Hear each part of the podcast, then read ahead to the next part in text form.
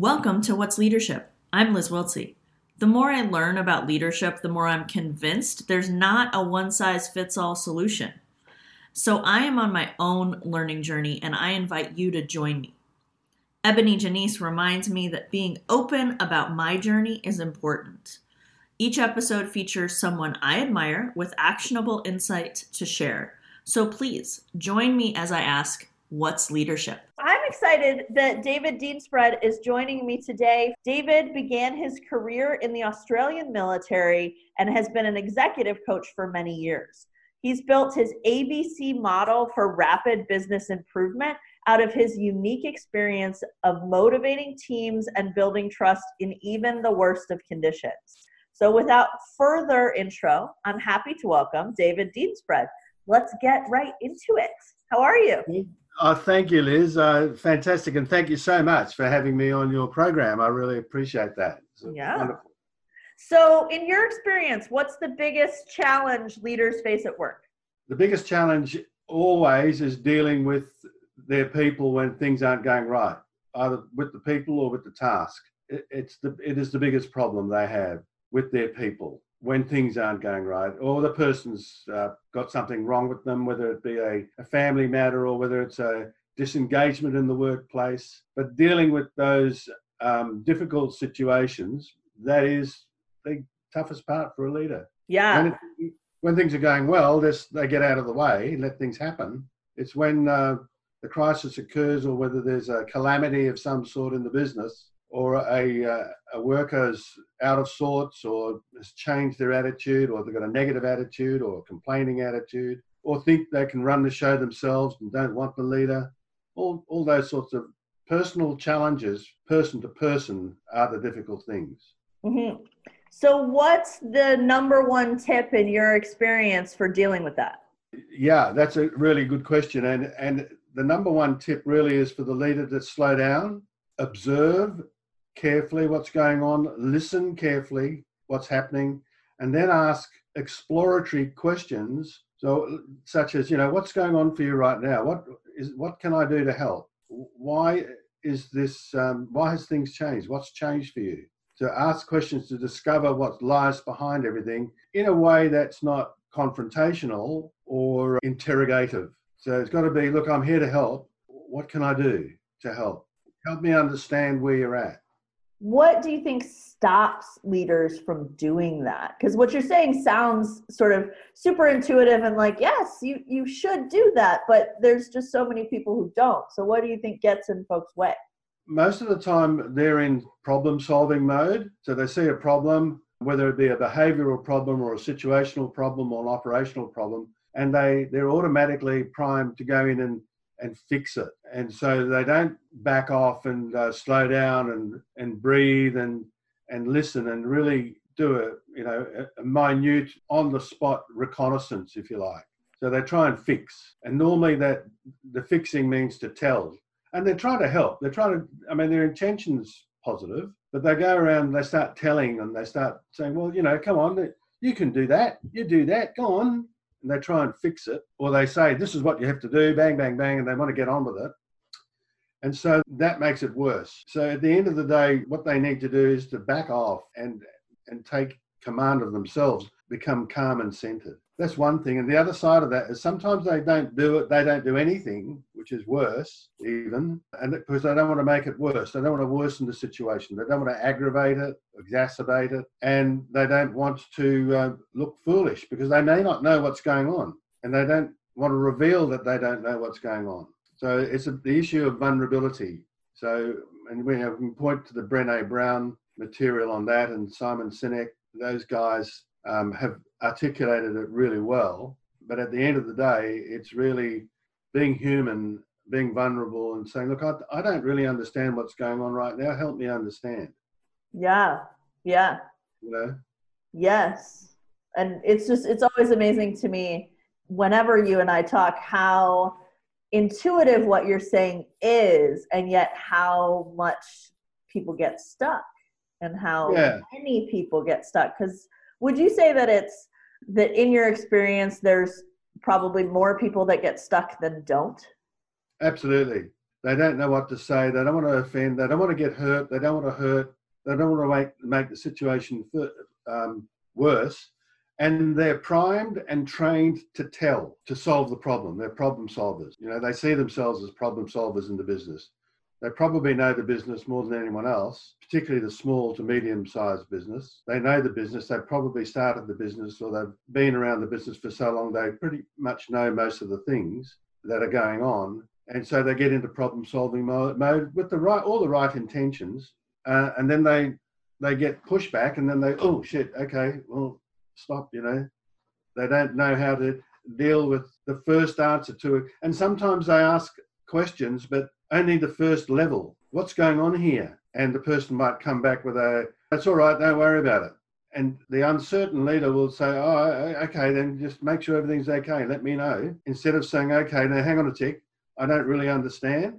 Explain to me why everything's okay when that's happening. Let me understand. I'm here to help, but I do need your, your input. So please explain to me where we're at. And then, and they've got to persist carefully with um, more questions but in a, in a manner that, that's going to get a response and engagement. If they're if they're in a mood like this and look, what's going on here, you know, goodness sake, that's going to shut people down. Mm-hmm. And if the leader's not calm and centered and inquisitive, they'll get they can't control the answers. Right. The answer, you know, they can't guide the answer. Am I making yeah, sense? no, that totally makes sense. And you can't someone can't feel heard either if you know even outside of sort of guiding the answer to where you want it to get sometimes it feels like that exercise is about making sure someone actually like feels heard and understood which can't happen in that sort of scary face kind of way right? No it can't. It can't happen. And and the leaders too many leaders uh, move into problem solving mode and providing answers. It doesn't help. They need to actually understand where the other person's coming from, what they're experiencing, how they're feeling, uh, do they want help? And it's okay for the leader to say, look, I really don't know that I can immediately help you right now, but can we get someone who can help you? What what sort of help do you want? What right. You need. Right. Yeah. You know? So in that vein, sort of what concept or you mentioned a couple different kind of luminaries in the field. But what concept or book or talk that you have learned over your experience, what's been most impactful for you in the way you think about this stuff? Okay, so I mean, a lot of it I learned from the leaders that I had that I was following in the military, and I learned good things, and I learned I learned the, the things to do, and I learned the things that I would never do. So I had the experience of good and bad leaders, great leaders and, and not so great leaders. And then I also made my own mistakes as well. Lots of those when I was a young officer. All my men were older than me. Some of them are old enough to be my father. I mean, I was the second in command of a military prison as my first appointment on graduation, and I had my 21st birthday on duty in the, in the prison. And so I was I was such a novice even though I'd been trained as a leader, I didn't have the practical experience. Right, and 21 is young. Goodness. It's very young, yeah. I mean, that's how it was. I mean, it is like that now. I mean, you've got guys coming out of West Point who are the same age, and they're very junior leaders, and you know they're on the long, the long road to learn. It's a learning road. But so, so I had a lot of personal experience. But one of the books that really gave me a lot of insight, uh, particularly in the commercial side of things, was the book Good to Great by Jim Collins and a few other people that contributed to that. Now, he's not an expert leader himself, but he's a student of it. And he talks about level five leadership, which is now, and when we're talking about 20, 20 year old material, no, look, the whole bit about leadership hasn't changed for centuries.